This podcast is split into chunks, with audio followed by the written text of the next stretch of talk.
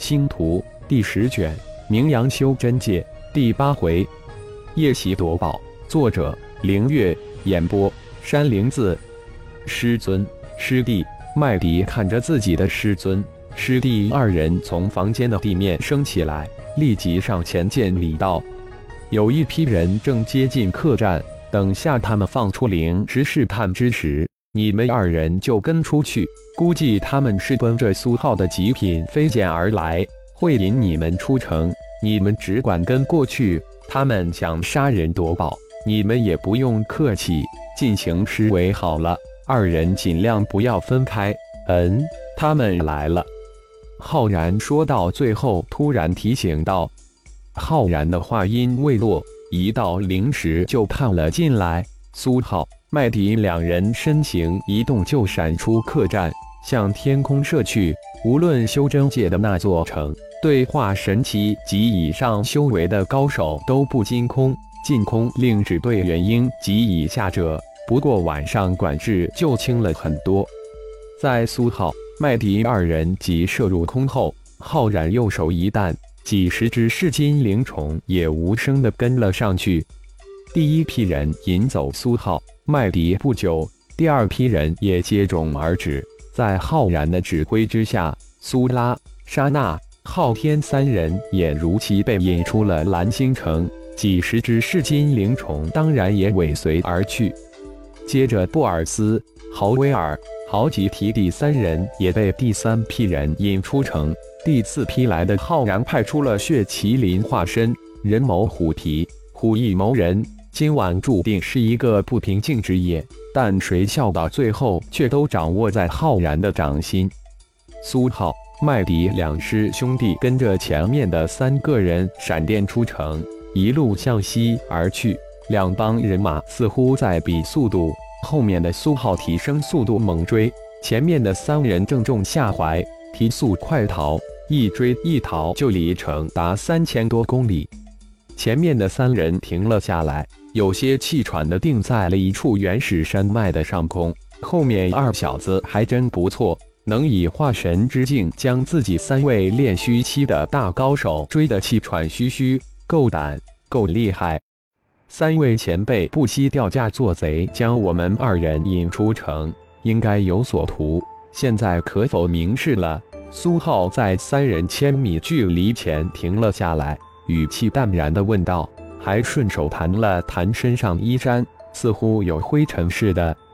跟在苏浩身后的麦迪平息了一下稍有些气急的内息，稳定了身形。看来自己比起师弟来还是差了一截，在不动用火麒麟化身的力量的情况下，还真有些气喘了。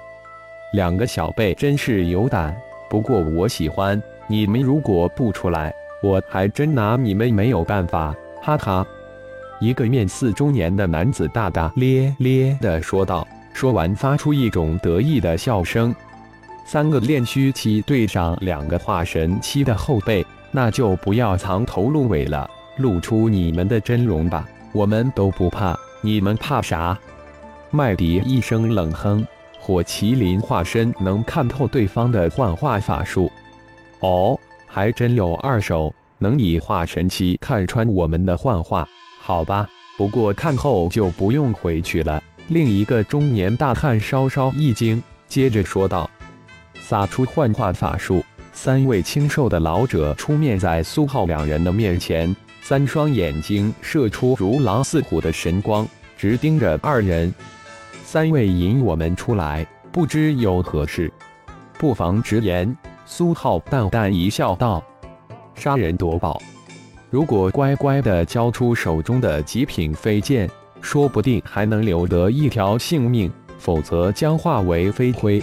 一个面无寸须的老者双眼神光一闪，毫不遮掩地威胁道：“极品飞剑有，我们还不少，不过要看你们有没有那个能力杀人夺剑了。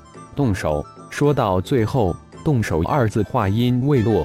二人十枚飞剑从头顶弹射而出，向三人急速卷去。小贝真是好胆，三人怒喝一声，各自祭出自己的法宝。二化神期对上三位炼虚期，战成了一团。火麒麟出，麦迪一声轻喝，火麒麟化身瞬间从其身体中分离出来，一个一模一样的麦迪分离出来，急速扑向第三个老者。化身神通，三个老者大惊，这在修真界也只是传说中的大神通。没想到今天在一个只有化神之境的后辈身上出现，苏好的五枚飞剑幻化为万着星光，向一面的老者卷去。双手十指连弹，从左右手指间各弹射出数团白色光团与红色光团，如同两串二色的光弹一样向老者扑去。这是他第一次模拟父亲的冰火弹，只不过是冰火分离的模式。对面老者头顶升起一个塔状法宝，射出万道流光，如同瀑布一样将其罩在其中。接着法诀再变，塔状法宝尖顶如同烟花一样射出千万道金色的细线，细丝如同火雾一样灵动异常，直向飞剑幻化的星光卷去。在老者法诀再次变换之时。白色光团与红色光团在到达瀑布光照之时，突然二合为一，猛烈的撞击在光照表面瞬间爆炸开来。轰轰，爆炸声不绝于耳。老者的光照被这络绎不绝的冰火弹炸得震动不已。十几声爆炸之后，光照已经发出吱吱声，美丽的裂纹开始在光照上现身。老者脸色一变。没想到自己攻防一体的琉璃宝塔激发的琉璃罩竟然经不起十几次爆炸，双手法诀一变，一道道金光击射到头顶的琉璃宝塔之上。只是一瞬间，宝塔发出的光照慢慢的恢复如初。飞剑幻化的万道星光与琉璃宝塔发出的千万道金丝撞击在一起，星光不停的切割着金色光丝。而琉璃宝塔又射出无数金丝。苏好的兵器火系元神通可是念动即发，比起老者的掐诀速度快了一指一层。大量的冰火弹轰炸着宝塔发出的光照，一层又一层的光照被爆碎，然后宝塔在老者的控下一层又一层的光照又生成。麦迪对上的老者稳居上风。可以说是压着麦迪打，虽然麦迪明显处劣势，但老者想短时间拿下麦迪也绝不可能。火麒麟化身刚完全相反，炼虚期的火麒麟化身以绝对的优势直压第三位老者，老者根本就不是火麒麟化身之敌。纵观三位炼虚期老者。对上苏好的老者，从开始到现在一直处于被动防守之中，根本就无法展开有效的攻击，更别说掌握主动了。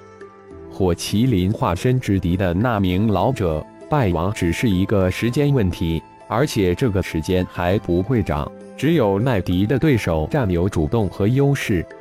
月黑风高夜，杀人夺宝的好时机。但打着杀人夺宝主意的三个老者，现在是心中翻腾，欲罢却不能。